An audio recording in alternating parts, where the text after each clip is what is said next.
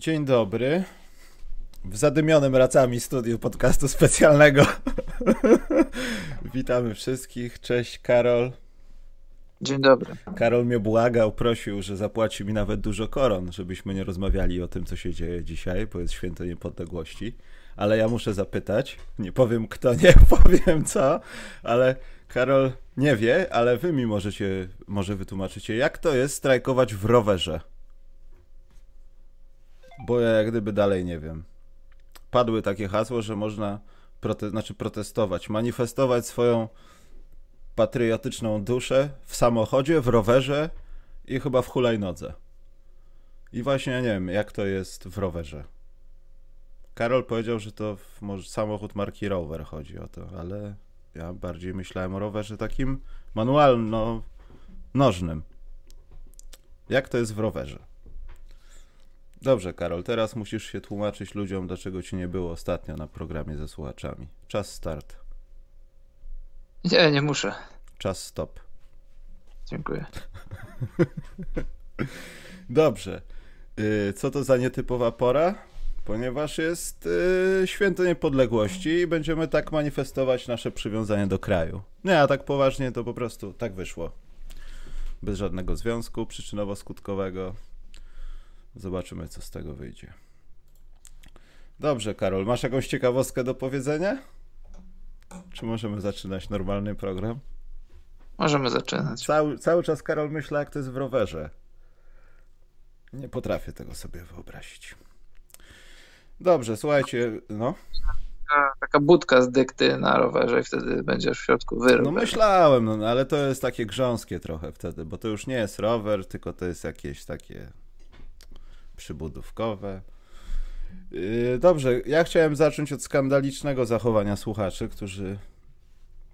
Czyli Karol przylatuje zaraz do Polski, rozumiem, pojeździć na. Na czym? A, na, na hu, czyli na hulajnodze.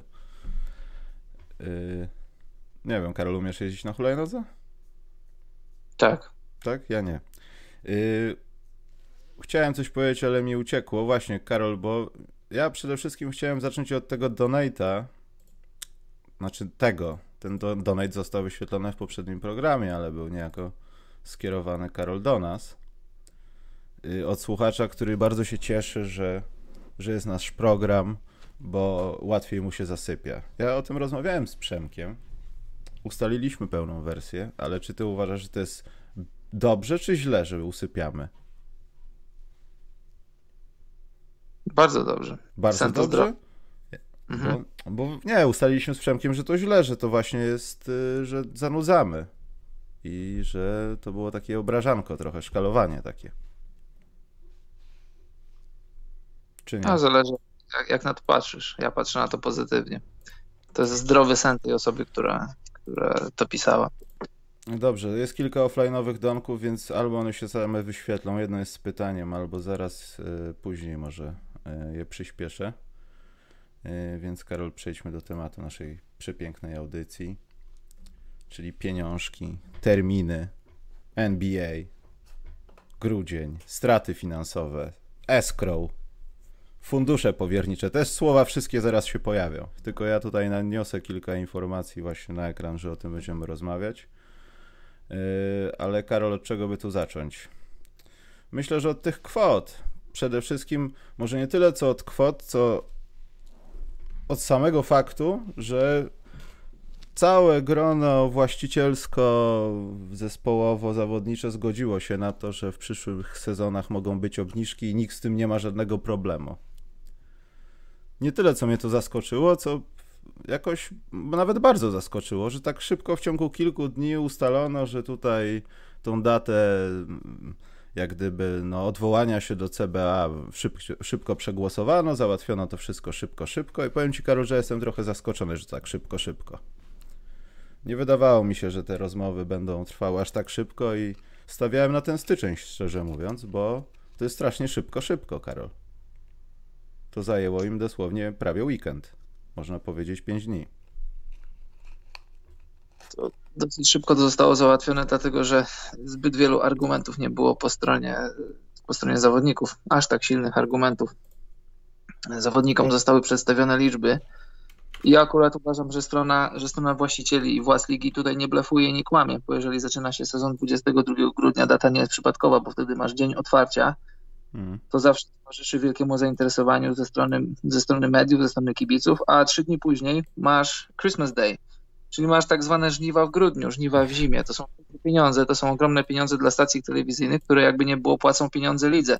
I gdyby to przesunięcie sezonu odbyło się powiedzmy 18, 18 stycznia, czyli w Martin, Martin Luther King Day, tak jak to optowało za tym wielu zawodników. Może niewiele, jak, jakaś tam grupa. Pewnie znaczy Karol, przepraszam, ta data tu też była tam tyle o ile orientacyjna, ale gdzieś tam w okolicach tego, no. To tam miało być albo po, albo przed to nie była żadna grupa, to był po prostu LeBron James i, i może parę osób z nim związanych, dlatego że jak spojrzysz na to, kto ile nie grał w koszykówkę, to jestem przekonany, że, że większość chciała grać 22 grudnia, bo y, przypomnijmy, 22 drużyny były w bańce. Dobrze mówię? Tak, 22 drużyny były w bańce. 8 drużyn nie gra w koszykówkę od marca. Bardzo długo. Z tych bańkowych drużyn y, 16, czyli 6 nie weszło do playoffów, 6 plus 8 to już jest 14, to już jest prawie połowa ligi.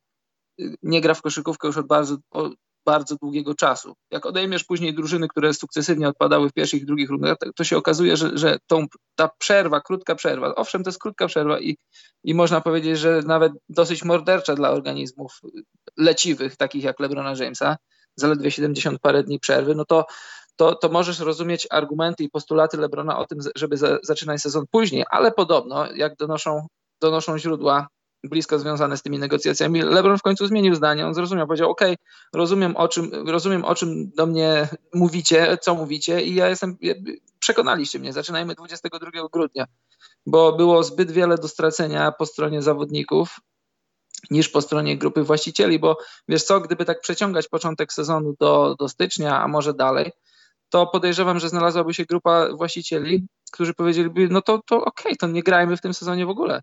Bo trzeba też pamiętać i trzeba cały czas przypominać, że dla większości tych właścicieli posiadanie klubu w NBA to jest biznes na boku. Oni się z tego nie utrzymują i to nie jest ich być albo nie być finansowe. Oni mają swoje biznesy, dzięki którym zarobili miliardy, nie miliony, dzięki którym mogli sobie pokupować kluby w NBA, które Czyli są dla Karol, nich... Karol, to kara boska jest, tak? Bóg mnie pokarał tym klubem.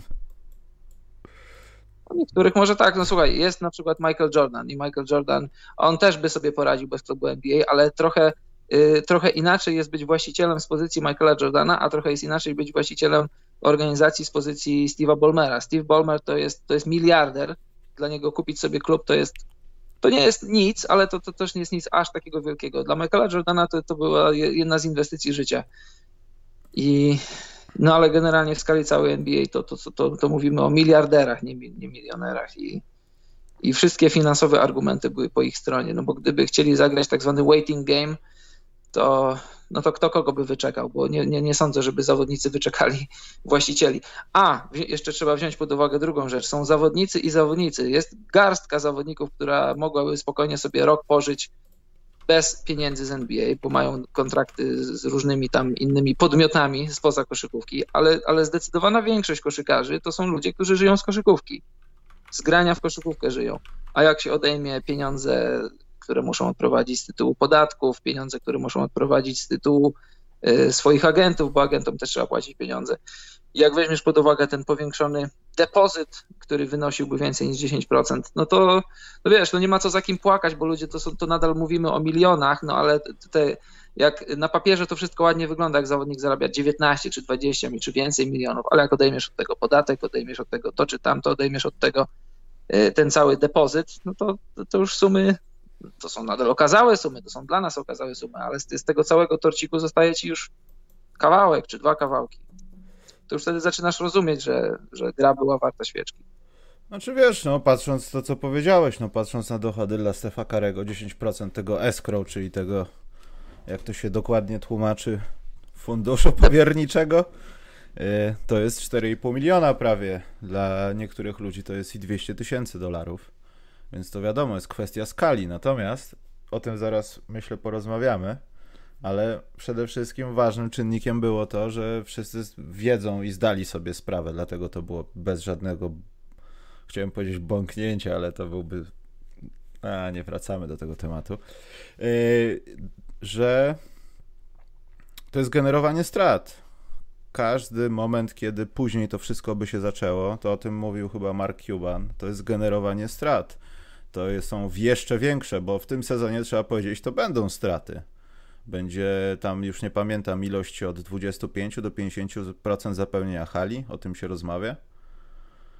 Tak, o tym się rozmawia, bo to jest cały czas płynne. To, to wszystko będzie zależało od tego, jak, jak bardzo Stany Zjednoczone będą zwalczać wirus, bo to się różni w zależności od stanu, wiesz, są różne, różne, Oczywiście. różne różnych stanach. W niektórych, w niektórych do 500 osób można by było w tym momencie już wpuszczać na, do hal. Czyli tego też nie można uśrednić, ale można no, oprzeć się na tych cyfrach, które gdzieś tam się pojawiły e, na tych liczbach, że te liczby mówią o tym, że no tyle i tyle sprzedaje się koszulek, tyle i tyle zarabia się na kibicach w, w różny sposób i tych pieniędzy po prostu nie będzie dla każdej drużyny. I dla, niektórych, no tak. I dla niektórych drużyn to będzie taki cios, taki sobie przeżyjemy to, a dla niektórych to będzie e, no, spory kawałek tortu, którym się opierali podczas no, rozgrywek. Poza tym te rozgrywki będą krótsze o 10 spotkań, więc to też zajdzie na pewno jakaś korelacja tych strat do strat, żeby jeszcze bardziej wygenerować straty. Więc to jest bardziej uciekanie od strat po prostu niż szukanie zarobku. NBA szacuje, że to jest około 40%. Y, ludzie, którzy fizycznie przychodzą do hal, kupują bilety, a w tych halach kupują koszulki, jakieś jedzenie, różne rzeczy, to jest około 40% ogólnego dochodu dla NBA. To jest bardzo dużo. I gdyby szukać pozytywów, to NBA w tym momencie operuje liczbami takimi, jak gdyby przez cały sezon miało nie być kibiców w ogóle. Więc wiadomo, że te szacunki będą trochę zaniżone, no bo ja wydaje mi się, że, że w pewnym momencie do pewnego stopnia kibice będą mogli przychodzić. Już teraz są pewne pomysły, żeby jeśli ma być to 500 osób, to niech to będzie 500 osób, które mają najwięcej pieniędzy. Niech to nie będą ludzie, którzy zapłacą... Najbogatszych po... puszczać. Nie, no tak, no to, to, jest, to jest trochę śmieszne, no ale to są pieniądze. Kto jak kto, ale NBA potrafi zarabiać. I to nie będzie, to nie będzie 500 osób, które zapłacą po 20 dolarów i siądą przy, przy kopule hali, tylko to będzie 500 osób, które, których, które obsadzisz, wiadomo, w bezpieczny sposób z zachowaniem dystansu, ale obsadzisz je jak najbliżej parkietu, z jak najlepszą widocznością, żeby, żeby te osoby zapłaciły jak, jak, jak najwięcej za bilety. No to jest. Yy, no to, jest, to są okrutne prawa kapitalizmu. No, kto ma pieniądze, kto chciałby się znaleźć w tej, w tej 500 osób wyróżnionych, jakby nie było, żeby pójść sobie oglądać NBA w czasach pandemii, no to proszę bardzo, pin i zielony. Ale to wtedy w golfa się zamienia koszykówka i nie ma sensu tego oglądać. Czy nie? Dlaczego? Ani styl, ani styl, ani intensywność będą się zmieniać pod bogatych kibiców. To, to bogaci kibice będą napawać się tym. Nie że... podoba mi się ten awangardowy pomysł, Karol. A słuchaj, y, od dawna tak było, już od lat tak jest, że jak spojrzysz na przekrój społeczeństwa, im bliżej parkietu, im dalej, to mniej więcej tak jest. Biali, bogaci, białe, bogate snoby siedzą bliżej parkietu, a tam dalej cały plebs siedzi przy, przy dachu. W zasadzie siedzieć przy dachu, czuję, owszem, czujesz atmosferę meczu, ale widzisz raczej, raczej nie, nie, nie za wiele, więc jak już miałbyś siedzieć przy dachu za 15 dolarów, to możesz sobie kupić w domu, na, za tych 15 dolarów kupić sobie różnych rzeczy, jakiegoś jedzenia, picia i obejrzeć mecz w domu. Poczekaj, bo tu już szkalowanie jest na czacie, więc na chwilę przerwiemy naszą rozmowę dotyczącą tego, ale wrócimy do do całego tematu, bo e, ja o konkursie na mema mówiłem. Ja Karolowi się żaliłem wczoraj, że jestem bardzo niezadowolony, bo uważałem, że zalejecie nas masakrą pięknych pomysłów, a tymczasem jest ich nie za dużo. Więc ja wzywam was do ogarnięcia się i do użycia Photoshopa, żeby powstało jeszcze więcej pięknych memów i żeby wszystkie nie były stylerem Hero, bądź też Herro, Erro. Nie wiem, jak tam Karol udaje, że tak to brzmi, ale żeby, żeby były jakieś takie inne, bo głównie dostaliśmy memy o Taylorze Hero, czy tam Erro i Karolowi się podobają, a mi coraz mniej, więc ja bym chciał jakieś świeże pomysły. A rozstrzygnięcie konkursu myślę, że to raczej nie będzie teraz, będzie później, czekamy na jeszcze lepsze prace. Natomiast jeśli nie masz konta na Insta, no to musisz je założyć, przykro mi. Walczymy o statystyki, twardy marketing. Adam Silver nas tego na, nauczył. Nawet jeśli to konto, na, tak, nam, tak mi Adam przez telefon powiedział, że nawet jeśli konto na Instagramie jest fałszywe, liczy się sztuka. Tak mi Adam powiedział. Tak podobno robią w NBA, ale ja nie wiem. Yy, dobrze, a tak poważnie to słuchajcie, ten link tutaj na czacie do konkursu jest. Yy, tam był, będzie, chociaż nie wiem czy będzie, ale będzie jeszcze jedno przypomnienie o tym i myślę, że to jakoś rozstrzygniemy przed draftem to na pewno, ale gdzieś powiadomimy na Facebooku o rozstrzygnięciu. Kapituła zbierze się niedługo. Najmłodszy podcaster w kraju ma podobne swoje propozycje. Chociaż nie wiem, Karol, podobno najmłodszy podcaster chce oszukać system i coś świecówkami robi. Czy to prawda jest? Mema świecówkami, kredkami takimi. Tak, tak, rozumiem. Tak, robi, robi. No. Wykonuje to? Mhm. Tak jak się umówiliśmy, że nie przedstawi się jako wiadomo kto, tylko jako ktoś inny i wygra nagrodę. Nagrody trafią tam, gdzie miały trafić. Aha, czyli to powiedziałem nie wyłączywszy mikrofonu. Dobrze, to ja odpalę Donata. Donate jest, Karol, ten z pytaniem to zostawię na później. Ale tutaj jest Donek od Mikołaja bodajże. Donek, Karol, nie wiem czy czytasz, ale to ci przeczytam tak czy siak. Gol na wyjeździe liczy się podwójnie, Donek po alkoholu powinien tak samo, moi mili. Martwią mnie te alkoholowe wycieczki. My uprawiamy sport tutaj, a nie pijemy, ale dziękujemy bardzo. Dobrze, Karol. To ja już technicznie powiedziałem wszystko. Możemy wrócić do tematu, bo jeśli chodzi o cyfry, no to są podobne, jeśli chodzi o salary cap w poprzednim sezonie. Tutaj tak, nie ma... To... No. Bardzo dobra, to bardzo dobra wiadomość dla NBA, bo, bo tutaj, tutaj liga poszła trochę na rękę związkowi zawodników. Bo Dokładnie, przyjąć... bo tutaj jest jeszcze mała furtka, o której chciałbym porozmawiać, która jest bardzo dziwna i zaważy na wielu sezonach i kilku drużynach. I to jest taki prezencik troszeczkę, mi się wydaje. Liga, Liga oczywiście liczy na to, że, że się odbije w tym roku i, i w kolejnych latach i tu jest du, duży ukłon w stronę, w stronę Związku Zawodników, dlatego ja byłem przekonany, że, że tutaj jeśli zawodnicy są mądrzy albo mają mądrych doradców, to, to zgodzą się na to, bo gdyby przyjąć realne, realne liczby, czyli takie jak, jakie wynikały ze strat za, ten, za tamten sezon, no to to by była wielka katastrofa dla NBA, dla drużyn NBA. Okazałoby się, że większość jest ponad podatkiem od luksusu i okazałoby się, że, że, że raczej niemożliwe byłoby finansowo utrzymać składy, gdzie masz przynajmniej po dwóch All-Starów, taki tacy Warriors czy, czy powiedzmy Clippers, mieliby bardzo ciężko. E, ale, ale liga, tak jak powiedziałem, poszła na rękę związkowi zawodników, zresztą poszła sobie samej też na rękę i progi salary cap są na poziomie takim samym, jak były w zeszłym roku, progi podatku od luksusu na takim samym, czyli 190 milionów, 109 milionów salary cap, 132 miliony z kawałkiem podatek od luksusu i w myśl tego postanowienia salary będzie rosło od 3 do 10% aż do końca obecnej umowy CBA, czyli do, do końca sezonu 2023-2024. I to też jest bardzo dobra wiadomość, bo moim zdaniem takie majstrowanie przy salary cap to jest, to jest bardzo niezdrowe i bardzo niebezpieczne. Wakacje 2016 to pokazały i tutaj też y, kolejna szpilka w stronę Michelle Roberts. E, pamiętacie wakacje 2016? wielki skok salary i wydawało się, że to jest skok, to jest rzecz, która będzie się działa naturalnie, cyklicznie. I były te, to były wakacje, w których nie było złego kontraktu. Znaczy, wielu ludzi tak twierdziło, że jak rozmawiało się o kontraktach przez pryzmat pieniędzy, Luol Deng, dzień dobry, Lakers, y, Timofey Mozgow, Lakers. Nie, to nie, nie, ma, nie ma złych podpisów, nie ma hashtag, złych kontraktów. Hashtag podłoga, wiesz ludzie, ludzie nie do końca wtedy zrozumieli, ale to nie ma co ludzi winić, bo to większość GM-ów tego nie zrozumiała, wielu właścicieli tego nie rozumiało. Y, analitycy, ci amerykańscy, którzy na co dzień komentują NBA, też tego nie rozumieli. Była dosłownie garstka ludzi, która przestrzegała przed tym, że co tu się dzieje, co tu się odbywa. I Michelle Roberts ma krew na rękach, Michelle Roberts ma krew na rękach, oczywiście cudzysłów, zapytali ją jako, jako przedstawicielkę Związku Zawodników, jak robimy z tym, z tym z takim skokiem finansowym? Rozkładamy to na parę lat, czy, czy dajemy to zawodnikom już? A ona mówi, no dawajcie już, dlaczego nie? No i mamy, mieliśmy takie różne, takich różnych mózgowów, dęgów i takich różnych innych trupa, trupów w szafach, którzy jeszcze zalegają w salary cap i jeszcze zalegać będą przez lata kolejne, bo to trzeba było ich tam y, robić różne tam stretch, prowizje, różne inne figury ekonomiczne.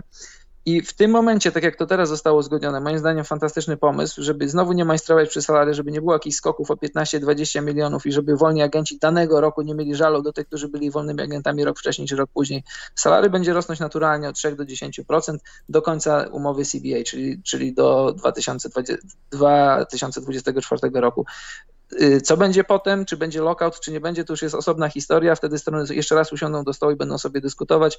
Będziemy już, będziemy już no, 4 lata po, od, od dziś, to będzie za 4 lata.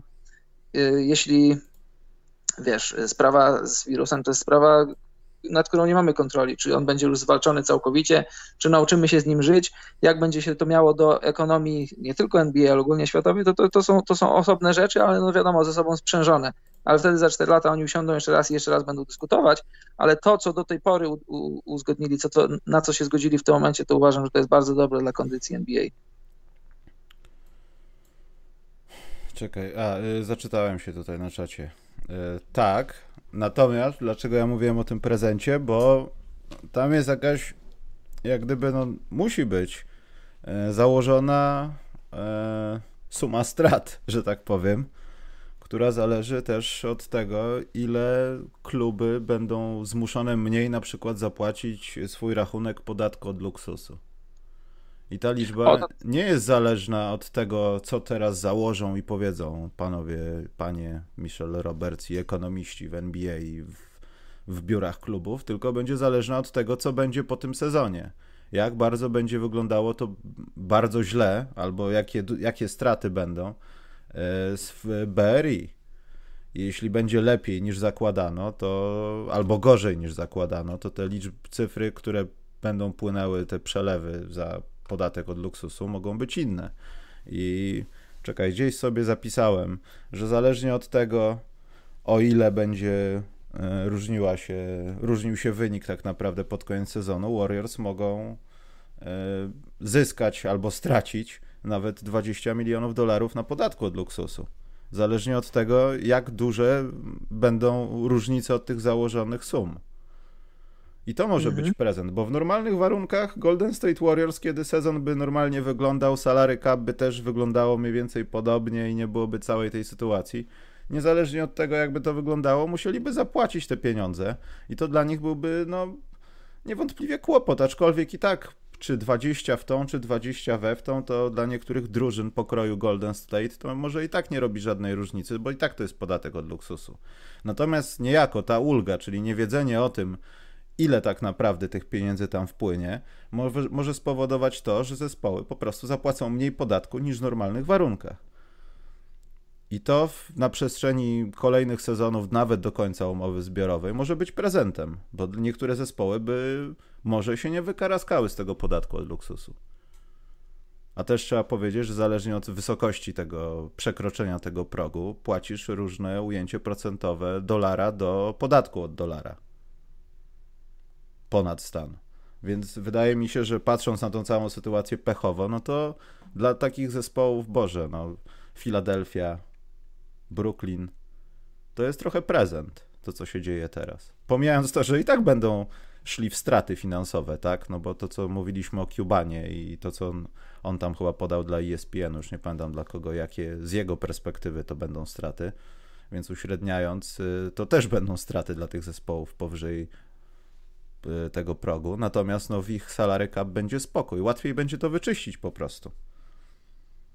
A przynajmniej mniej kosztowo. No tak, ja jestem ciekawy, bo Adam Silver to jest, to jest człowiek, który ma głowę na karku i on. Yy, David Stern był fantastycznym komisarzem. Przeprowadził ligę od, można powiedzieć, zastał NBA drewnianą, zostawił murowaną. Dolarowaną. Tak, a Adam Silver trochę, trochę, inaczej, trochę inaczej działa. On działa bardziej, bardziej od strony finansowej i robi to dobrze. I wydaje mi się, że, znaczy wydaje mi się, jestem przekonany, że Adam Silver znajdzie sposób na to, żeby jak, jak te, a nie inne okoliczności też spieniężyć. No bo nie będzie żywych ludzi w halach, ale będzie ich w zależności od, od, od Stanów, Stanach Zjednoczonych do 500 na ten moment. Prawdopodobnie później będzie więcej.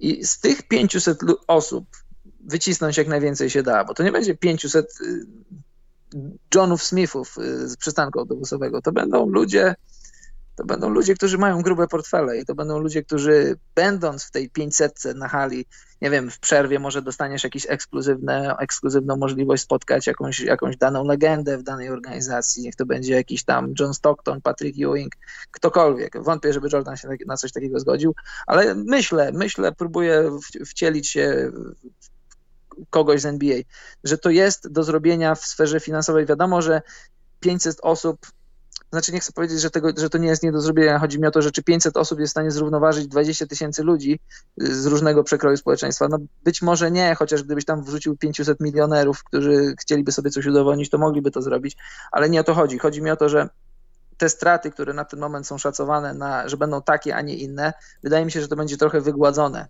że, że nie, nie będą aż takie duże, jak, jak, jak, może się wydawać, bo, bo NBA znajdzie przynajmniej jeden dodatkowy kurek, z którego polecą pieniądze. Hmm. W, takiej, a nie innej. Poza tym, no wiesz, no te, też to widzieliśmy kilka razy, ale w takich przypadkach y, NBA raczej liczy może nie najgorszą wersję, ale taką niezaoptymistyczną, żeby w razie co było lepiej.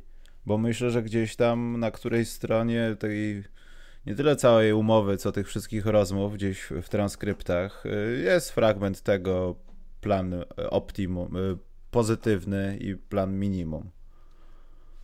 I plan optimum, taki pośrodku, który pewnie jest tym planem, tą sumą pieniędzy, którą podano teraz. Także wydaje mi się, że to mogą być dobre niespodzianki. No ale prezent dla tych drużyn i to też przypadkowo drużyn, które będą miały coś do udowodnienia w tym sezonie, jest niewątpliwie. Tylko jak zostanie rozparcelowane, to jest inna sprawa.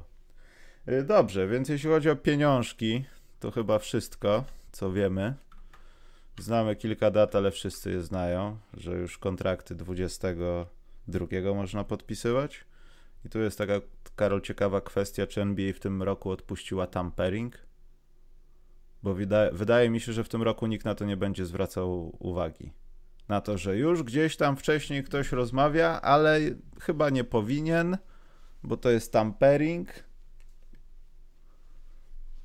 Myślę, że to jest też kolejna rzecz ulgowa, na którą też liga będzie z wiadomych przyczyn przymykała oko, Karol. No, oczywiście, to, to jest martwy przepis. To jest przepis, który istnieje tylko oficjalnie, wiadomo o co chodzi, bo nikt nikomu nie, nie, nie, nie przechwyci telefonu, komputera, jakiegoś tam rodzaju komunikatora czy zwykłego takiego zwykłej po prostu rozmowy gdzieś tam się spotkać, no to, to NBA nie jest w stanie tego kontrolować, już mówiliśmy o temperingu wiele razy.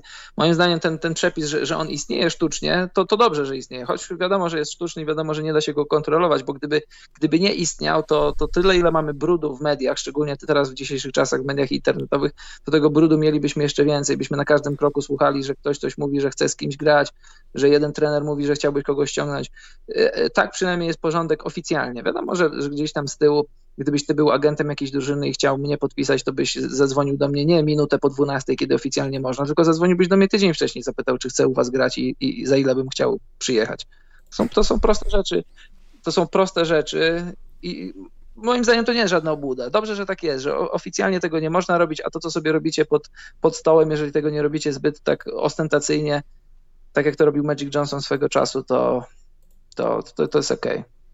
Poza tym to też jest taki przepis bardziej telewizyjno, yy, nie wiem, nie chcę nazwać tego internetowy, ale bardziej chodzi o to, że wiesz, że ktoś cię przyłapie w dzisiejszych czasach, telefonik, kamerka, że LeBron James z tym rozmawia i żeby potem nie było, że tego nie, nie wolno, nie wolno i tak wiadomo, że to wszyscy robią, tylko chodzi bardziej o to, żeby gracze uważali na to, co mówią publicznie.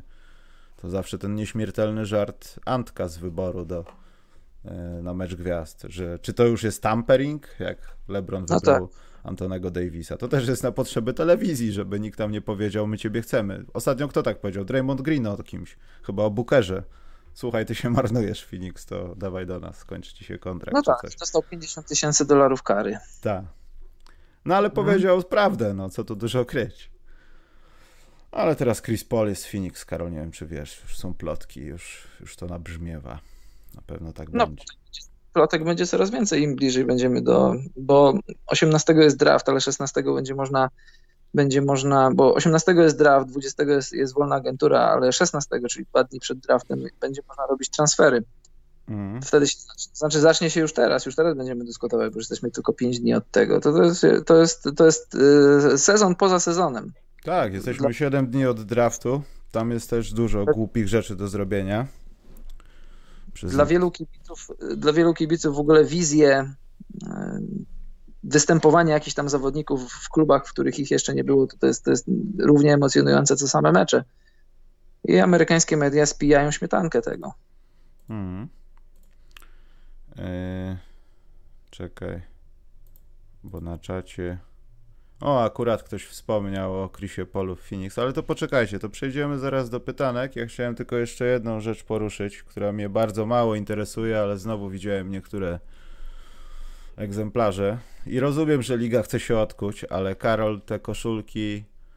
Ee, ja nie mówię o tych takich, które będą nowymi wzorami używanych, używanymi przez niektóre kluby, ale mówię o tej na przykład City Edition. Z roku na rok są Karol coraz gorsze. Albo nie wiem, albo ja jestem już tak stary, że nie rozumiem niektórych układów graficznych i pomysłów, ale niektóre są nie do. Po prostu nie, przestaję to rozumieć. Po co robić taką brzydotę w niektórych klubach? Nie wiem, czy patrzyłeś na to, Karol, ale ja przejrzałem wszystkie ekipy, które się zdecydowały, żeby to zrobić i to jest tandeta. Tak, widziałem wszystkie. Ja, ja z roku na rok, znaczy nigdy jakoś się za bardzo tym nie emocjonowałem. Nie jestem ani fanem koszulek, ani kolekcjonerem. E, nie, nie, w większości mi się nie podobają. Ja, nie chodzi o to, że, że jestem jakimś tam może starym dziadem, ale dla mnie koszulka domowa, wyjazdowa, jakaś alternatywna, to jest dosyć, jak widzę na przykład Orlando Magic w strojach pomarańczowych. Ej, to jest dobre, to jest akurat, co to nie jest ma, najgorsze. Co oni, co oni mają z kolorem pomarańczowym wspólnego i w ogóle te koszulki, te City koszulki na, na ten sezon, Ciekawe, czy to są oficjalne wersje, czy, czy drużyny puszczają tak trochę półoficjalnie te zdjęcia i patrzą, jaki, jaki będzie odbiór kibiców, bo na przykład no, Brooklyn Nets fatalna, Nowego Jorku fatalna, jeszcze w ogóle z. z Ej, ale Brooklyn Nets, właśnie z Brooklyn Nets, Karol, mam problem, bo to czy tak podprogowo Brooklyn Nets i ta barwa, bo mówimy o tym takim spranym jeansie, tak? O tym kolorze. Tak to nazwałem, czy mówisz o czymś innym? nie wiem, dla mnie to był sprany pomysł, a nie sprany jeans. No ale takie jasno-niebiesko, takie coś, tak? No powiedzmy, nie wiem, to dla mnie jakiś taki nie wiem, ciemnawy. Jak... Ciemnawy? To nie wiem, o której ty mówisz. No Brooklyn Nets, takie jakieś. A wiem, ale nie wiem, czy o tej. No nieważne, może, może... A, dobra, bo ja mówię o Classic Edition, a nie o City Edition. Nieważne.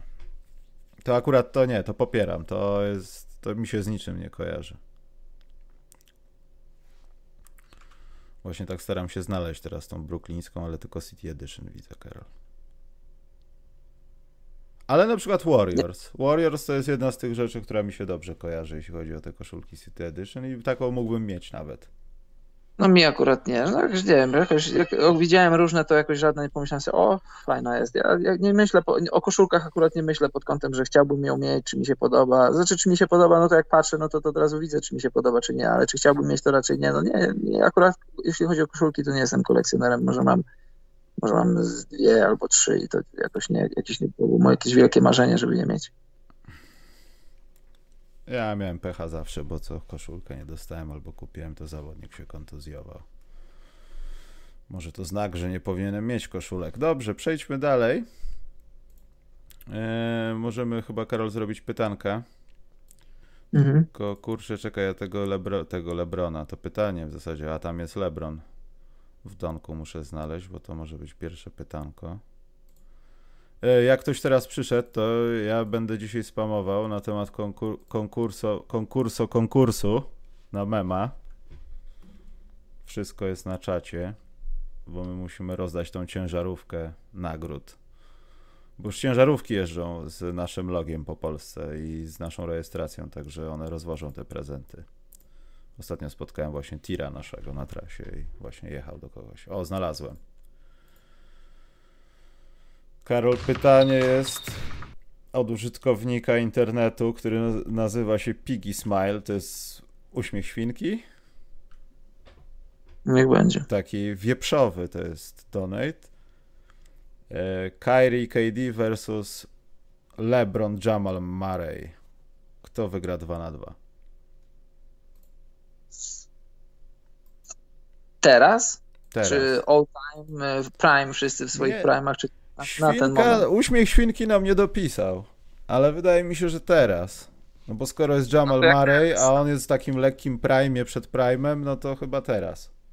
No to jak teraz, no to LeBron z Jamalem, prosta sprawa. KD wraca po kontuzji Achillesa, nie grał w koszykówkę dwa lata. Kyrie wraca po operacji barku, nie grał w koszykówkę rok prawie.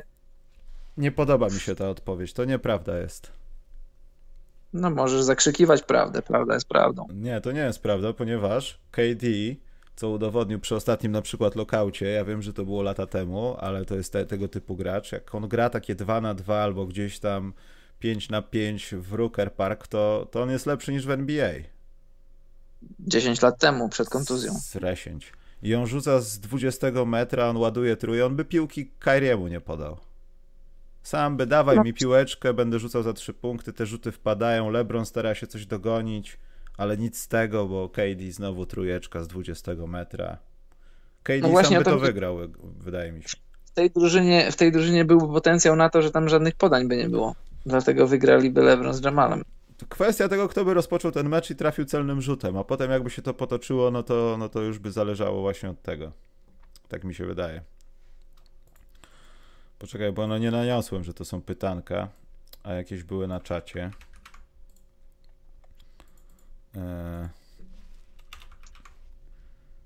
O, czekaj. Zaczniemy od samego dołu. Pytanie z innej beczki. Czyli wcześniej było jakieś normalne, tak? Kamil Szczypta. Mam pytanie z innej beczki. Czy LeBron James z miłą chęcią odwiedziłby nowego prezydenta Bidena, żeby mu pogratulował? Bo chyba tak. za Trumpem tęsknił nie będzie. Tak. I, Przecież. I widzisz, Karol, i tutaj wkraczamy na ciekawy temat, który chciałem poruszyć programy temu, bo tutaj ja wiem, że mamy inną sytuację. Ja wiem, że to wszystko stoi na innych nóżkach. Też takich glinianych i śmierdzących, bo polityka po prostu śmierdzi. Ale zobacz, nasza tenisistka Iga Świątek wygrała coś tam sobie w tenisa, prawda? Mhm. Poszła do naszego prezydenta. Znaczy naszego. Tak. No prezydenta Polski, tak to nazwijmy. No naszego. Nie, on nie jest. Znaczy, to nieważne. Pols... Ale właśnie widzisz, sam się, sam, sam się wpisujesz w to, co, o co chcesz zapytać. nie, no żartuję. Ale chodzi mi o to, że wiesz, że Golden State Warriors nie poszli do Trumpa, wszystko było w porządku. Bardzo dobrze, żeście zrobili, chłopaki, myśmy byśmy też tak zrobili, a u nas w Polsce poszła biedna dziewczyna do prezydenta i wszyscy mówili, że dlaczego tam poszłaś i przestali dziewczynę lubić, tak kolokwialnie mówiąc. A ona po prostu idioci. poszła do prezydenta, no. Idioci, przepraszam bardzo, idioci. I wydaje mi się, że tutaj e, może być podobnie. Kogo to w zasadzie obchodzi? Też z drugiej strony. Nas nie no powinno no właśnie chyba. Chodzi. Właśnie o to chodzi. Poszła do głowy państwa. Czy on by był z lewej z prawej strony, czy z prawej, czy z jakiej by nie był, jest głową państwa. Trzeba szanować tych, którzy go wybrali. Iga Świątek, której nie znam osobiście, poszła tam jako, jako, jako sportsmenka, która poszła do głowy państwa. Ona, ona nie, nie zrobiła żadnego manifestu politycznego. Tak samo jak manifestem politycznym nie jest pójść do Białego Domu i odwiedzić prezydenta. Nie pójść, to jest, ale pójść nie jest. Właśnie tu jest wielka różnica. Pójść do Białego Domu jako drużyna NBA, która zdobyła tytuł, to nie jest manifest polityczny, ale nie pójść już jest. To zaraz, to już dwie drużyny mistrzowskie nie były w Białym Domu? Mhm. Bo Lakersi chyba z tego co wiem też się nie wybrali, ale mieli wymówkę.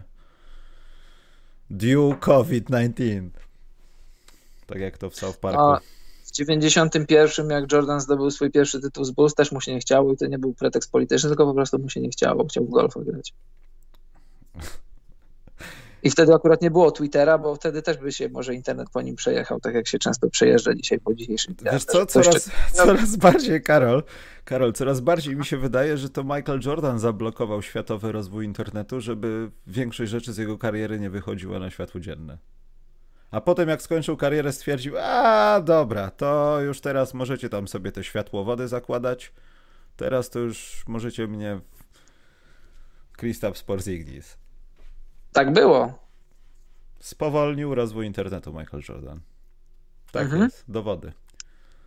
Yy, Uninsta 3 czwórki. Pojawiły się plotki o Chrisie Polu do Phoenix. Co myślicie? W 2022 schodzi i Mayton, schodzi Paul, podpisują All-Stara i mają ciekawy Jezu, rdzeń yy, wykonalne przy obecnym właścicielu? Znaczy wykonalne jest, tylko ja, ja, ja nie wierzę w to, że Chris Paul pójdzie sobie do Phoenix Suns i będzie zadowolony, że jest w Phoenix Suns. to się nie wydarzy, to się nie wydarzy. Unista 4-4-4 ma, znaczy twój tok myślenia jest jak najbardziej dobry i gdybyś zrobił taki ruch w grze 2K, to to byłby dobry ruch, tylko że e, timeline, oś czasu rozwoju, rozwoju Phoenix Suns i oś czasu, na której jest teraz Chris Paul, to one się ze sobą nie pokrywają. Chris Paul potrzebuje, szczególnie po tym roku w Oklahomie, to był taki trochę rok przejściowy, moim zdaniem trochę stracony, no ale skoro nie było tarcia, żeby pójść do jakiejś, znaczy, żeby zrobić transfer do jakiejś lepszej drużyny, no to nie było, ale teraz jestem przekonany, że to się wydarzy i pójść do Phoenix Suns. Oczywiście, Chris Paul mógłby z Phoenix zrobić to samo, to co zrobił Standard w zeszłym roku, tylko że Chris Paul chciałby mistrzostwo zdobyć na koniec kariery. Z Phoenix mistrzostwo by nie zdobył. Do playoffów jestem przekonany, żeby, że, znaczy nie jestem przekonany, żeby to zrobił, ale byłyby duże szanse, żeby to zrobić na, nawet i na tym przepakowanym talentem zachodzie, z Chrisem Polem, z Bookerem, z Aytonem, który coraz lepiej gra. Yy, ale myślę, że to się nie wydarzy, że, że ostatecznie, gdyby, gdyby na stole były oferty dla Oklahomy, bo na pewno Oklahoma też jest w kontakcie z Chrisem Polem i wspólnie chcą zrobić ten deal, żeby to był dobry deal dla Chrisa Pola i dobry deal dla, dla klubu Oklahomy, to ostatecznie, gdyby nie było jakiegoś, jakiejś wymiany do, do Lakersów, do Clippersów, czy do jakiejś innej playoffowej drużyny, no to, to, to Phoenix czy Nowy Jork, bo Nowym Jorku też się mówi, to będą jego ostatnie opcje. A ostatecznie może zostać w Oklahomie, bo dlaczego nie? Bo przecież zostały Chrisowi Polowi tylko dwa lata w kontrakcie. Ten rok i następny, który jest, który jest jego opcją. I, I, z takim kontraktem też można jeszcze dużo rzeczy zrobić, więc Oklahomie się nie pali. Nie wiem, jak bardzo się Chrisowi Polowi pali, jak bardzo będzie chciał odejść z Oklahomy, ale to dla Oklahomy to nie jest jakaś tam czerwona lampka. Oni mają tyle tych, tych wyborów po, po, po wymianie z, z Polem George'em, po wymianie z Westbrookiem, że oni, oni są w takim momencie, że oni, oni mogą dużo rzeczy zrobić, ale nie muszą, nie pali im się. Poza tym, no, ja tego nie widzę, jeśli chodzi o charakterologię Chrisa Pola. Po takim sezonie z Oklahomą, po tym wszystkim, nagle co, do Phoenix, żeby żeby pomóc Bookerowi, że już Phoenix jest gotowe na to, że to, co się działo w Bomblu 8-0, które na koniec dnia się do niczego nie, nie przydało, to, to, to już. Ja myślę, że Chris Paul może im niewiele zmienić i sobie też niewiele zmienić. Jeśli chodzi o nawet nie, nie tyle co kończenie kariery, co, co zdobycie mistrzostwa albo bycie bliżej niego niż teraz ale znając Karol życie, to może być po prostu taki raport, że już jest po jabłkach i ta wymiana doszła do skutku. A, wątpię. Zresztą tak samo jest z Hardenem i z Filadelfią. Co tydzień Harden, nie, nie, to do tego nie dojdzie, tutaj, że do, nie. Nie, Słuchaj, no, ale nie wytrzymam tego tygodnia, Karol. A, jasne, ale to, to, trzeba to trzeba to filtrować, no bo na tym polegają plotki czy Darley Morey zadzwonił do swojego byłego pracodawcy, czy tam do swojego agenta, swojego byłego kolegi z drużyny, mam na myśli Hardera i Hardena i nie zapytał delikatnie, jak byście widzieli transfer z udziałem Hardena i co byście w zamian chcieli? Jestem przekonany, że taki telefon był. Y, od telefonu, od luźnego zapytania do, do tego, żeby usiąść, a jeszcze do tego, żeby przybić y, jakiś deal, no to jest jeszcze daleka droga, ale telefony, oczywiście, telefony, telefony się odbywają, rozmowy się odbywają. Y, jaki one mają kształt i na jakim później etapie są zaawansowania, no to, to, to, są, to, to, to jest inna dyskusja, ale że, że te rzeczy się odbywają i o tym się mówi, no to, to, to, to tak, to tak jest. Bujak DGAF. KD grał w ostatnich tygodniach pick-up pick game podobno z Arenasem i rozpoczął mecz od 5 na 5 z gry. Reports mówią, co wy z tym angielskim na miłość boską, że pełna dominacja. No pewnie. Tak, no. to panie Bujak, y, przeczytaj jeszcze raz to, co napisałeś. Grał ostatnio pick-up game z Arenasem. Grał sobie, czyli tak, y, z polskiego na polski. Grał sobie taką luźną gierkę z facetem, który od 10 lat nie gra w NBA. I trafił 5 rzutów, bo jest Kevinem Durantem, okej? Okay? Okej. Okay. To nic Weź, nie znaczy. Ty, a co to za szkalowanie Arenasa? Że on nie grał w, w NBA. To co to, co to znaczy? To co? To, to, był, że co? Gorszy był jednym, Był jednym, był jednym z moich ulubionych zawodników. Fantastyczny koszykarz. Szkoda, że, że karierę zniszczyły mu kontuzja, ale że KD trafił pięć rzutów z pięciu oddanych w jakiejś takiej luźnej gierce przeciwko człowiekowi, który już w NBA od dekady nie gra, to nie znaczy absolutnie nic. Oczywiście, to znaczy tyle, że trafił pięć rzutów w, w, w Zarenasem. To znaczy aż tyle. Ale Karol mhm. Kubis, twój imiennik, ma dobre pytanie. Jakiego byście zawodnika dodali do Golden State, żeby byli faworytem do mistrzostwa? Chodzi tylko o realnych zawodników. no nie wiem, Karol, czy śledzisz skład Golden State, ale myślę, że nie muszą dodawać nikogo, żeby być realnym faworytem do mistrzostwa. Właśnie, właśnie to samo chciałem powiedzieć. Nie potrzebują absolutnie nikogo dodawać, ewentualnie jakiegoś, y, jakiegoś takiego zdrowszą wersję Zazy Paczuli albo takiego Javela McGee. Chodzi mi o jakiegoś takiego w miarę kumatego, wysokiego, który potrafi postawić dobrą zasłonę, od czasu do czasu coś zebrać, od czasu do czasu ściąć pod kosz po pick and rollu. Tyle i aż tyle. Ja, Karol, tutaj wjeżdżam na, na, w rowerze teraz. Bo y, a propos, Karol, tego właśnie, tego w rowerze, to ktoś powiedział, że przecież sławny i legendarny raper, obecnie leśnik Lech Roch Pawlak miał zwrotkę, y, ktoś przytoczył, na rowerze w samochodzie, czy coś takiego. Poczekaj. Samochodem na rowerze, o. Więc to nie jest to. To jest w rowerze. Yy, Lauri Markanen, Karol. Mhm. Z Chicago Bulls jest wymienione, powiedzmy, coś porobione z pikiem Bulls, że oni przy nim zostają, ale jednocześnie biorą pik Golden State, oddają Markanena. Wiem, że to jest niemożliwe finansowo i to się może nikomu nie opłacać. I głupie być z powodu wiadomych, no bo Chicago chyba Chociaż nie wiadomo, no ale wydaje mi się, że Chicago pokłada jakieś nadzieje w Markanenie większe niż w tym, kim, kogo wybiorą z czwartym pikiem, ale już pal 6, yy, Lauri Markanen wydaje się na idealnego gracza właśnie dla Golden State, który mógłby się tam dostać i spełniać wszystkie te wymogi, o których powiedziałeś. Czyli zastawić, zbiec. Jeśli pół ligi będzie wiedziało, że Curry i Thompson są właśnie on fire i trzeba ich poczworzyć nawet, no to podajesz do Markany na piłkę który jest na obwodzie. No of, ofens ofensywnie niby tak, ale mi się bardziej wydaje, że oni potrzebują takiego po prostu dużego, silnego, Centra. kościstego ciała pod koszem. Do kogoś takiego jak Zaza Paczulia. No nawet Zaza Paczulia 5 lat młodszego. Szkoda, że Zaza Paczulia już, znaczy szkoda. Dla kibiców może nie, dla Warriors pewnie szkoda, że, że Zaza Paczulia już ma tyle lat, ile ma, jest na takim etapie swojego, znaczy już nie jest, on już chyba skończył karierę. Kałaj też żałuje, nie? Czy nie? Kałaj jeszcze bardziej żałuje. Myślę, że ofensywnie jak najbardziej dokładasz kolejnego strzelca, ale, ale bardziej mi się wydaje, że oni szukają kogoś pod kosz, ale, ale po tej stronie bronionej szczególnie. Jakiegoś takiego wysokiego zawodnika, takiego przynajmniej 7 stóp, który, który naprawdę byłby postacią pod koszem. Nie tam taką, że tylko sobie stoi, tylko taką naprawdę realnie, że ktoś wchodzi pod kosz, to może nie zawsze go zablokujesz, ale przynajmniej dwa razy się ten gość zastanowi, zanim spenetruje pod kosz, bo, bo może wylądować na parkiecie. Poza tym, Karol, wszyscy zapomnieli, może, znaczy, może nie zapomnieli, ale odwykli od y, myślenia i przypominania sobie o tych Warriors z 15, z 16 roku. E, tą siłą Warriors, poza, no wiadomo, no, to jest, Ameryki nie odkryje e, poza ofensywą, to było to, że istniało coś takiego jak def lineup. I wydaje mi się, że Warriors, jeśli chcą wiadomo, no, w zdrowiu i wiele innych czynników y, zdobyć tytuł w tym roku, zabrać go brutalnie Lakersom, to muszą przede wszystkim myśleć o tym, że nie, co tu zrobić, żeby na nasza ofensywa wyglądała jak ofensywa, bo mieliśmy taki sezon, że tam nie wiadomo, jacy ludzie występowali w pierwszej piątce, teraz musimy wrócić do tych standardów. Tu będzie przede wszystkim chodziło o to, żeby bronić. Zdobywanie punktów nie będzie żadnym problemem i potrafi to wiele drużyn w NBA a po tym rynku transferowym będzie jeszcze więcej pewnie ekip, które będą to jeszcze lepiej pokazywały, ale Warriors muszą bronić.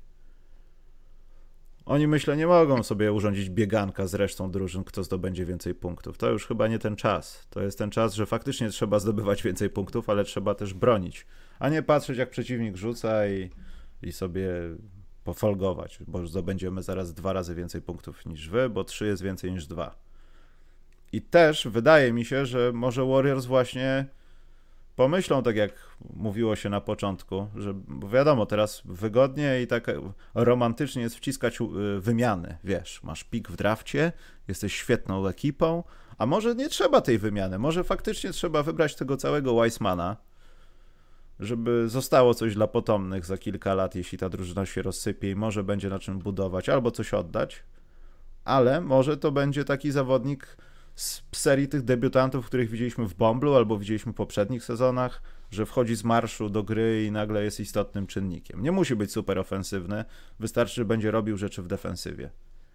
I taki Weissman, taki debiutant, który też będzie no miał coś do udowodnienia, bo gra w drużynie z jakimiś aspiracjami mistrzowskimi, jednej z lepszych drużyn w NBA, z marszu, z, dra z draftu w zasadzie, e, to, to myślę, że może być lepszy pomysł nawet, niż bawienie się w szukanie jakiegoś kolejnego super magicznego gwiazdora w ramach transferu.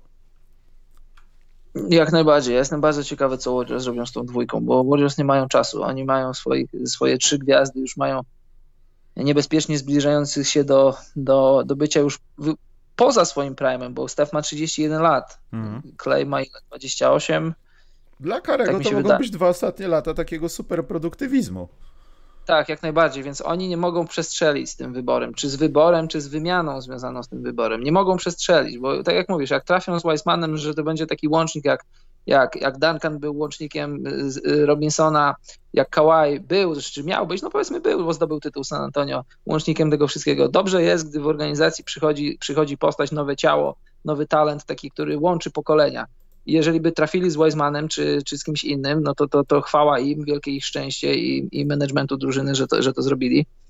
Ale gdyby się zdarzyło tak, że całkowicie przestrzelą, że wybiorą z dwójką kogoś, kto miał być kimś, a ten ktoś tym kimś nie będzie, to raz, że zmarnowałeś potencjalną wymianę, bo podejrzewam, że no jest dużo rozmów na stole, dużo rzeczy są i to jest, to, to jest trudna rzecz, to jest trudna rzecz, bo pytanie, co zrobi Minnesota i pytanie, jak wysoko, jak wysoko Warriors cenią Weizmana, czy oni go chcą, czy oni faktycznie go chcą, bo tutaj mówimy, że nie odkrywamy, że jakiejś Ameryki, że, że Warriors potrzebowaliby kogoś takiego jak Zaza Paczulia chociażby, hej, Wiseman chyba marzy o większej karierze, karierze niż bycie Zazą Paczulią, ale, ale Warriors aż tak bardzo dużo nie potrzebują od, od zawodnika, którego będą mieli na środku. Jeżeli oni uważają, że Wiseman jest tym kimś, a nawet nadwyżką nad tym kimś, kiedy, kiedy już nie będzie Kleja i, i, i, i Stefa i, i Draymonda, drużynie walczącej o tytuł, no bo czy oni Warriors odejdą, czy nie odejdą, to, to nie o to chodzi. Chodzi o to, że czy jeszcze będą mieli siły na to, żeby zdobywać tytuły, bo, bo w tym roku będą jednym z kontenderów, to jestem tego przekonany, jestem o tym przekonany. Kogo by nie wybrali, co by nie zrobili z tą dwójką, to w tym składzie, jak będą zdrowi, jeszcze Wiggins, nie zapominajmy o Wigginsie, to, to, to są w gronie kontenderów, bez, bez dwóch zdań. Mhm. Ja uważam, że uważam, że, że, że po, pod dobrymi skrzydłami, a uważam, że Warriors to jest dobra organizacja, Wiggins jeszcze, jeszcze odbuduje swoją karierę. To znaczy no. ciężko mówić, że on, że on ją gdzieś ją tracił, bo on ma lat ile? On ma 24 lata dopiero, to, to jest jeszcze wszystko przed nim, on za 10 lat jeszcze nie będzie stary. Ale myślę, że w Warriors zobaczymy coś, coś dobrego z jego strony. Wiesz, Karol, Dwight Howard jest przykładem na to, że ta moneta może się jakoś odwrócić. Natomiast no, jeśli Wiggins bądź też zespół, e, a tam już od w zasadzie końca Bombla widać, że Wiggins mocno pracuje. No, na pewno to jest też inwencją Warriors, że chcą z niego na jak najwięcej wycisnąć, ale wielką szkodą byłoby to, że Wiggins byłby znany z tego głównie, że wędrował po całej NBA, bo ten moment taki, kiedy on wpada do tej szufladki jest już za rogiem. Jeśli w tym sezonie dajmy na to nic dobrego z niego nie wyniknie, no to on już jest w tej szufladce. A, to mhm. jest świetny, atletyczny, młody zawodnik, pamiętasz kim on był i patrzysz na jego y, ten, y, rubrykę w Basketball Reference i widzisz tylko zespoły, zespoły, zespoły. I one nie są najgorsze, te statystyki też coś tam może pokazują, ale jak oglądasz highlighty, to przypominasz sobie, no tak, no miał kilka dobrych spotkań, ale tak naprawdę to podróżnik. Randy Livingston. Mhm. Może nie przesadnie, no Randy Livingston to przejechał chyba całą NBA, jak nie większość, no ale szkoda byłoby zatopić taki talent. Bo to jest niewątpliwie talent. I tak nie wiem, czy pan Edwards, który się zbliża w drafcie, nie jest podobnym zawodnikiem, bo trochę mi przypomina Andrew Wigginsa. Tak ostatnio, Karol, oglądam tych zawodników z draftu i jakoś bardzo mi no, przypomina. No, tylko że, tylko że Warriors nie potrzebują kogoś takiego. Ale to jest też, Karol, gra o tym, o czym mówiliśmy wcześniej, że Warriors w tym drafcie są taką trochę. Nie mam porównania, to jest wyjątek, ale wydaje się, że poza zespołami, które chcą może nie jakoś tam yy, no, uczestniczyć w wymianie, no to w zasadzie wszyscy będą robić wszystko, żeby Warriors nie wybrali jak najlepiej, więc Warriors będą czekać na to, co się będzie działo wyżej. Poza tym, no, myślę, że część z tych takich rozmów o wymiany to na końcu głowy jest myślenie o tym, słuchajcie, ale my tak naprawdę będziemy pomagać w drużynie, która zaraz zdobędzie tytuł mistrzowski, a my też jesteśmy gdzieś tam na zachodzie, może nam to nie pasuje? Co, ja myślę, że oni przede wszystkim y, mają na uwadze swoje własne stołki, swoje własne prasy. Gdzieś tam druga myśl, że komuś pomagamy, ale jeżeli jesteś GM Minnesota, to chcesz, żeby Minnesota jak najlepiej zrobiła, bo w końcu ostatecznie to ty za rok albo za dwa stracisz pracę. albo za miesiąc. A, albo tak, a czy przy okazji komuś pomagasz, albo y, korespondencyjnie przeszkadzasz, to to już jest drugorzędna sprawa. Ja tak uważam. Y, czy Minnesota ma jakiś deal w tym, żeby, żeby Warriors byli słabi? Nie, Moim zdaniem nie. no, ale... To jest po, taki no, pojedynek wirtualny bardzo, no. Ale może nie tylko są rozmowy tam prowadzone i nie tylko dotyczą draftu, no ale tego się nie dowiemy, więc zostaje nam tydzień. W zasadzie to jest bardzo ciekawe, jak będzie wyglądał ten draft. Oni wszyscy będą siedzieli tak jak my w y, mobilnym studiu, w tirze z rejestracją PSL i po prostu będą mówić, kto kogo wybrał. To będzie też ciekawe. Dobrze, patrzę, Karol, czy są jakieś pytanka, jak nie, to idziemy.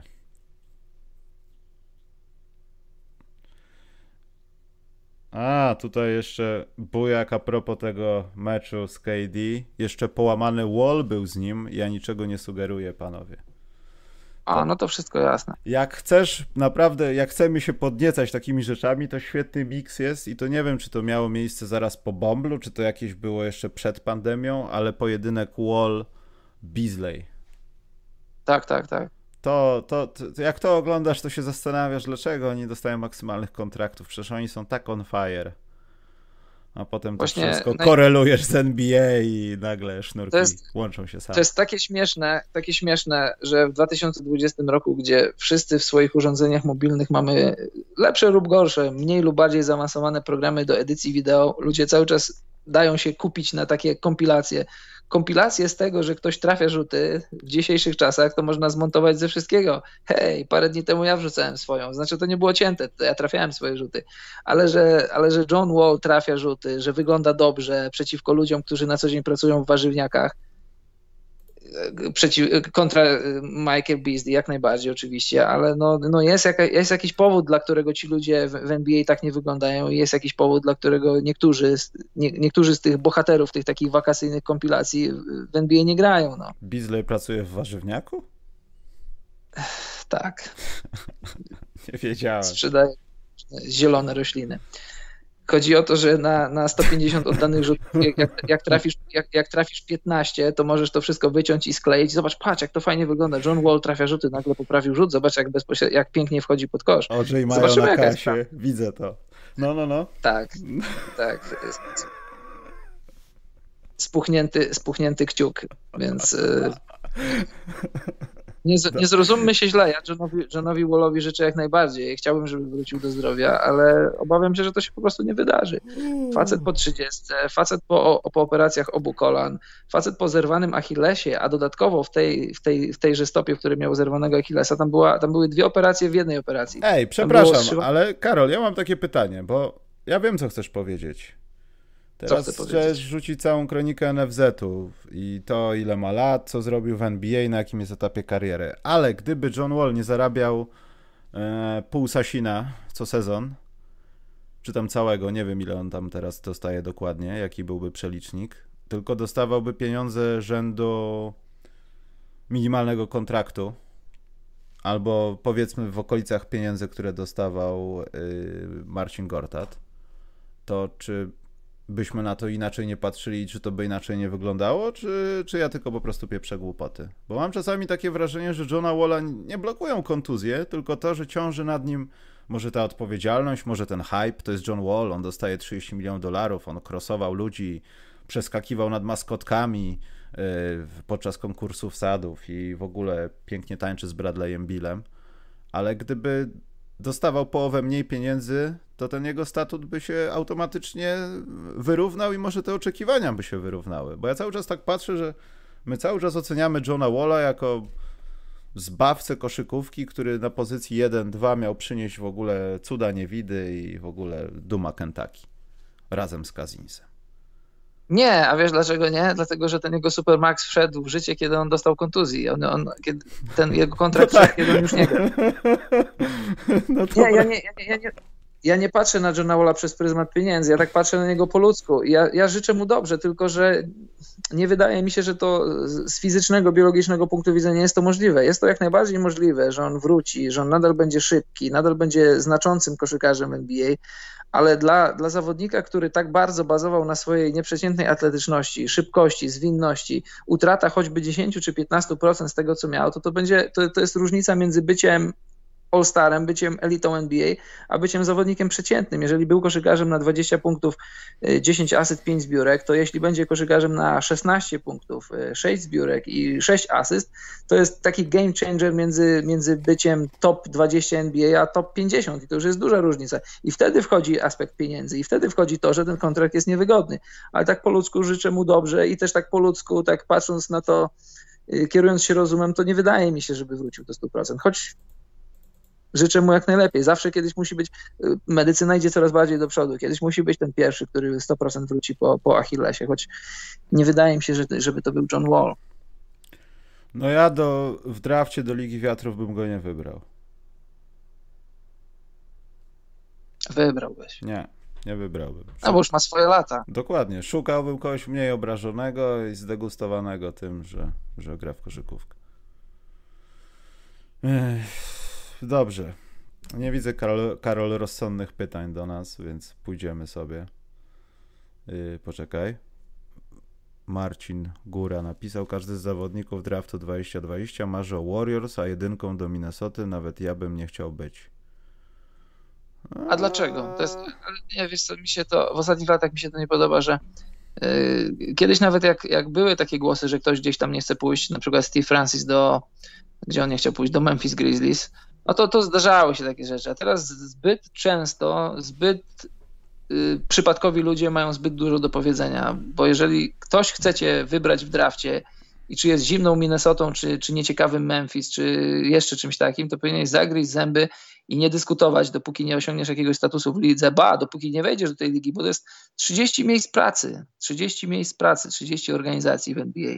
I nie powinni ludzie tak mówić, a już szczególnie Marcin Góra nie powinien tak mówić, bo myślę, że jakby cię y, w drafcie ktokolwiek chciał wybrać, to byś poszedł za cokolwiek i całowałbyś po rękach wszystkich, którzy by przyczynili się do tego, że tam byś trafił. Po tym, co powiedziałeś, by cię nikt nie wybrał, zacznijmy od tego. Yy, a tak poważnie, to wiesz co, to znaczy mówię do Marcina, to patrząc na to, co się działo w ostatnich latach, no gwiazdka Nowy Jork, no bo w tym sezonie to nie wiemy, ale chyba wszystkie ekipy, może nie wszystkie, ale większość ekip z małych rynków, z dużych rynków, wszystko jedno, które były do dupy, przestały być do dupy. Taki Phoenix, Patch Bombel, taka Atlanta, niby do dupy, dosyć szybko już nie do dupy. Myślę, że Minnesota też to czeka w pewnym momencie. Tylko czy to będzie w tym sezonie i na podstawie wyborów tego w tym drafcie, to nie jestem w stanie stwierdzić, ale wydaje mi się, że na każdą drużynę, cytując kombi, przychodzi ten czas, że, że przestaje być do dupy i przestaje być postrzegana jako największa porażka w życiu. No hashtag yy, w Chicago, hashtag Nowy Jork, bo tego jeszcze nie wiemy. A może będą takie czasy, że jak na Brooklynie wszystko się odmieni? Jest ostatnie, no, py... jest ostatnie pytanie, Karol. Mhm. Niestety o Lakers. Kobi do Hornets. Bardzo ładne pytanie to jest. Nie, to nie jest pytanie, bo tak jak ja powiedziałem, Stevie Francis do, nie chciał pójść do, do, do, gdzie on nie chciał pójść, do Vancouver Grizzlies. No były też plotki, że, że Kobi nie chciał pójść do Hornets. Chociaż nie, Kobi nie chciał pójść, nie, to nie tak było. Tam był już dogadany deal, że albo coś mieszam, nie pamiętam dokładnie. Wiem, że wiem, że nie chciał iść do New Jersey Nets i tam nawet zagroził nawet zagroził jego, jego agent odgrażał się, że no, New Jersey Nets, że jeżeli wybiorą Kobiego, to, to na 100% on tam nie przyjedzie. Nie pamiętam dokładnie, jak było z Hornets, czy tam był już dogadany deal, który ostatecznie się wydarzył, ale czy to przed draftem było dogadane, to nie pamiętam. Czy Kobi blokował wyjazd do Hornets, bo wiadomo, że chciał grać w Tego to nie pamiętam, ale wiem, że na, do New Jersey nie chciał pójść. E, to jest pytanie łączone, bo ja na jedno mam odpowiedź dosyć szybką, a drugie to się okaże, ale chodzi tutaj o Lakers, bo Bzyk najpierw zapytał, czy Kuzma zasługuje na więcej pieniędzy. Ja odpowiadam, że nie. Absolutnie nie. Nigdy. Y, natomiast Marcin Yy, na co Lakers uzupełnił jak gdyby, na co Lakers powinni dać większy nacisk, żeby zdobyć back-to-back. -back. Co wy z tym angielskim na miłość boską? Pracować nad utrzymaniem istniejącego składu, czy szukać kolejnego All-Stara? Jak to kolejnego? To tam miejsce jest jeszcze na następnego? Nie, nie muszą szukać kolejnego All-Stara. Po, po, pierwsze, nie mają na niego pieniędzy. Znaczy, jakiś tam sign and trade oczywiście zawsze wchodzi w grę, ale. Ale co to za no, All-Star byłby? Paul Millsap?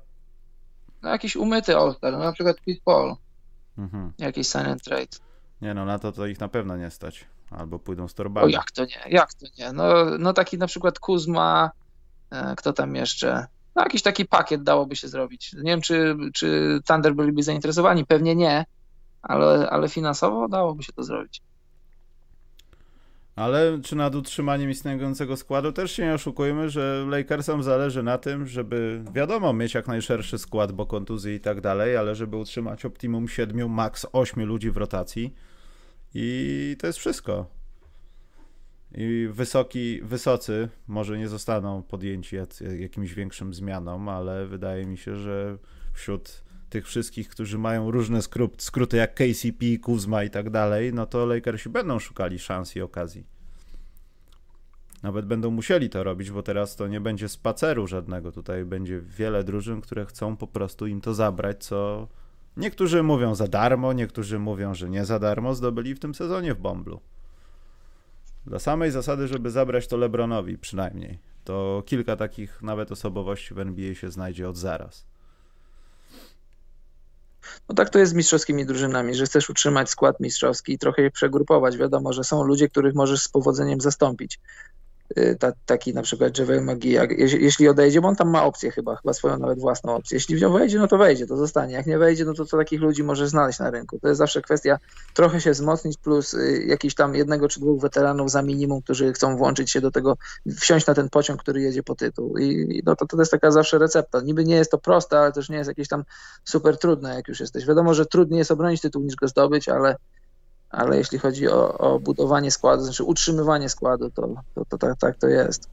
Szczególnie jak masz dwie gwiazdy pod kontraktami, no bo, no bo AD będzie tylko przez moment wolnym agentem, później się zwiąże Lakers, czy to będzie, jak długi to będzie kontrakt, to to nie jest ważna sprawa, czy to będzie 2 plus 1, czy 1 plus 1, ale najważniejsza wiadomość dla Lakers jest taka, że i LeBron i AD zostają. To nie jest coś takiego jak jak, jak Mavericks y, mistrzowie z 2011 roku. Tam było wiadomo, że tam, tam tętniło, ten balon był tak napompowany, że, że Mark Cuban ostatecznie uznał, że mu się to finansowo nie opłaca, bo ludzie mieli swoje lata i mieli po, po skończone kontrakty i wiadomo było, że mistrzom trzeba zapłacić a nie miałeś nigdy żadnej gwarancji, że, że tytuł powtórzysz. Ostatecznie to rozbił. Nigdy się nie dowiemy, czy, czy Mavs w mistrzowskim składzie byliby w stanie obronić tytuł, bo 2012 rok, zobacz, młodzi, młodzi Thunder weszli do finału przeciwko, przeciwko Miami Heat, wielkim Miami Heat. Różnie mogło być, a gwarancji, że tytuł Mavs by zdobyli, nie byłoby żadnej.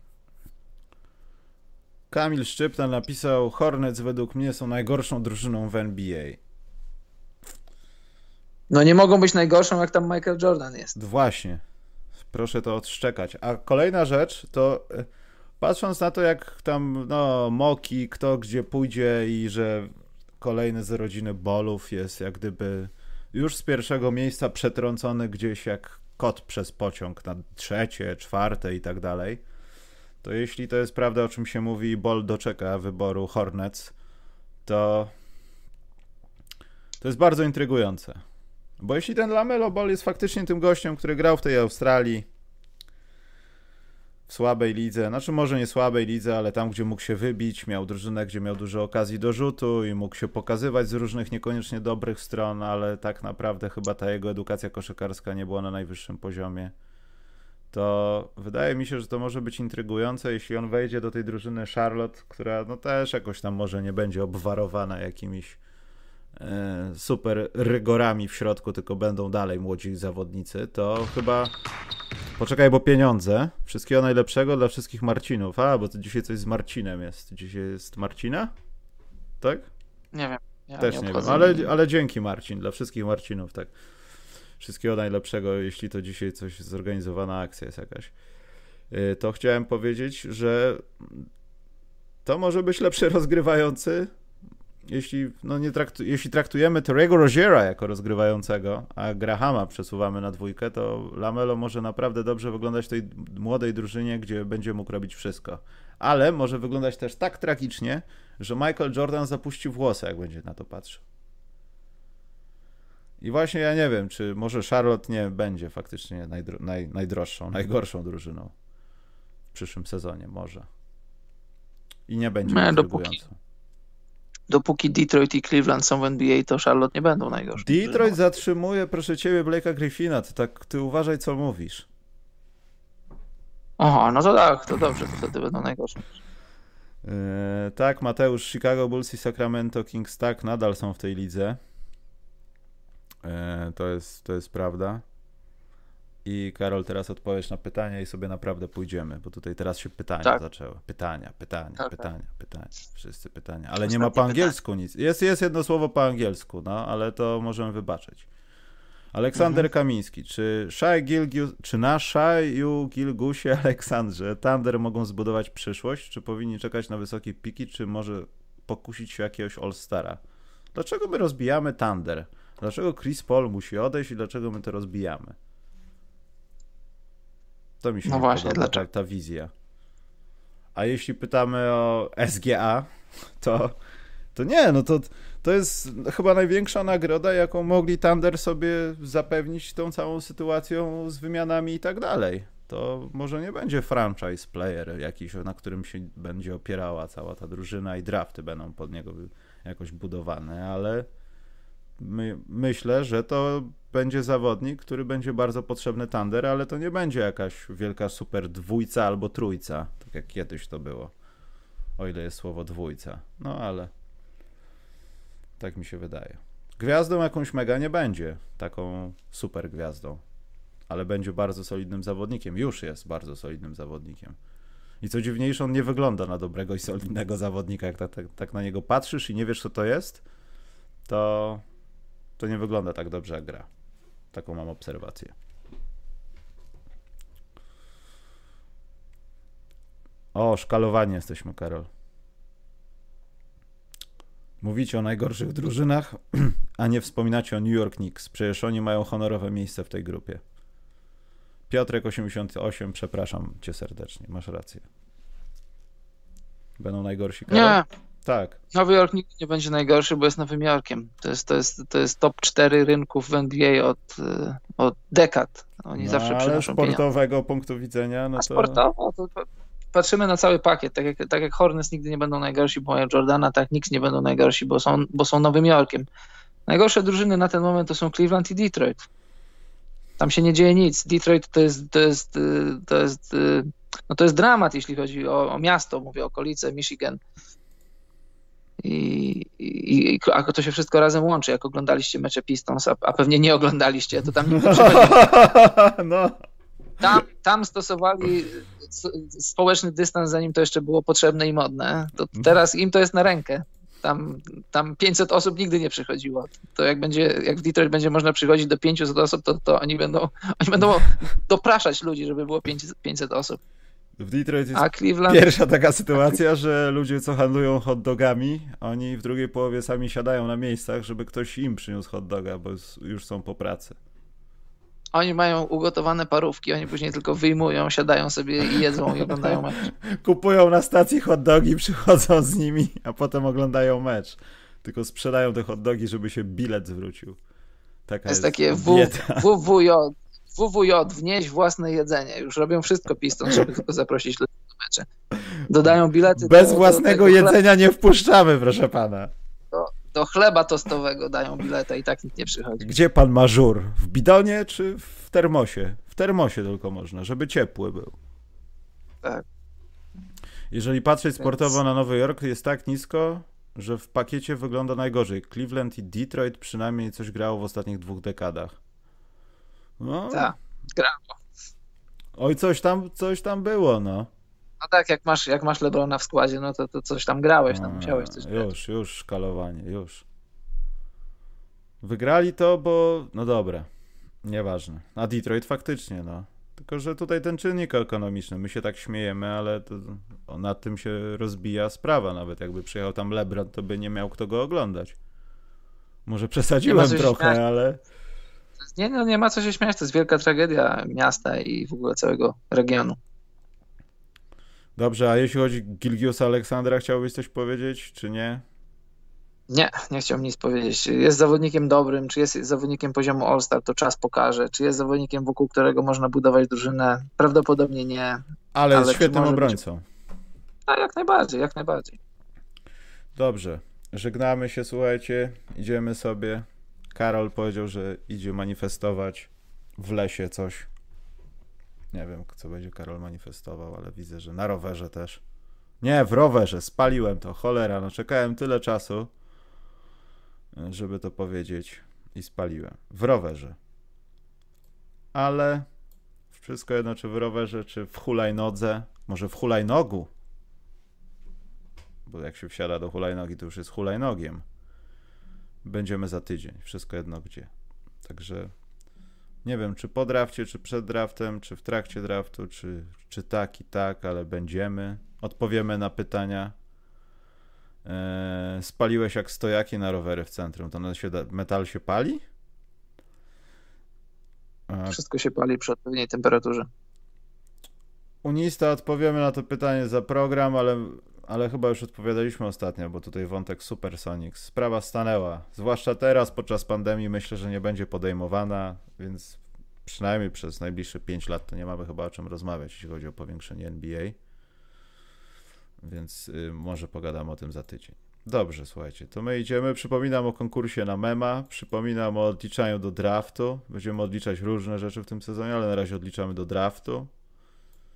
Yy, czy o czymś zapomniałem? Chyba nie. Więc yy, Karol powiedz coś kulturalnego i wesołego i możemy iść. Tylko to musi być kulturalne kulturalnie i wesoło chciałem się z Państwem pożegnać. Dobranoc, znaczy dobranoc. no, dobranoc. No, no, Do no. widzenia, mili ludzie.